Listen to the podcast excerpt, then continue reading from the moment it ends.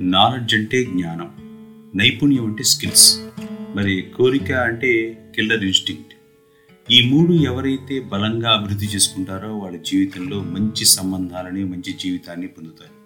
అంటే అవి దేని మీద ఉంటుందో అవి బలమైన అలవాటుగా మారి జీవితంలో మనిషి ఉన్నత స్థితికి లేదా అధోగతికి వెళతారు. అంటే వాళ్ళు ఎంచుకున్న మార్గాన్ని బట్టి. ఈ మూడింటిని ఏర్పరచుకోవాలంటే అంత సులభం కాదు.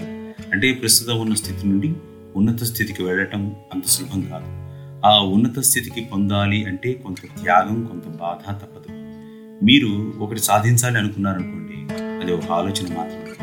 దానిని ప్రాక్టికల్గా మెటీరియలైజ్ అయ్యేంత వరకు అది ఒక ఆలోచన మాత్రమే అని తెలుసుకోవాలి. అన్ని ఆలోచనలాగానే అది ఒక ఆలోచన మాత్రమే. ఉదాహరణకు నేను ఆయనలా ధనవంతుడిని అయితే నేను ఆ నటుడిలా పేరున్న నటుడిని అయితే ఇలా అయితే అయితే అన్న ధోరణి కేవలం ఆలోచనగా మాత్రమే. అది అయ్యే క్రమంలో సాధించవలసిన నాలెడ్జ్ నైపుణ్యం మరి కసి అంటే కిల్లర్ ఇన్స్టింక్ట్. ఇంప్రూవ్ చేసుకుంటూ ముందుకు పోవటం ఒక్కటే మార్గం. నాకు తెలిసిన ఒకతను ఆఫీస్లో మంచి పనివంతుడు సైడ్గా ఓ వ్యాపారంలో ప్రవేశించి ముందుకు వెళ్ళాడు. యూట్యూబ్లో మంచి మంచి వీడియోలు పెడుతూ ఉంటాడు. ఓ పుస్తకం రాస్తున్నాడు. మంచి వక్త మాట బాగుంటుంది. ఇంట్లో వంట వార్పు చక్కగా చేయగలడు. పిల్లలతో కలిసి ఎక్సర్సైజ్ ఆటలు అవి చేస్తుంటాడు. మంచి సరదాగా ఉండే మనిషి.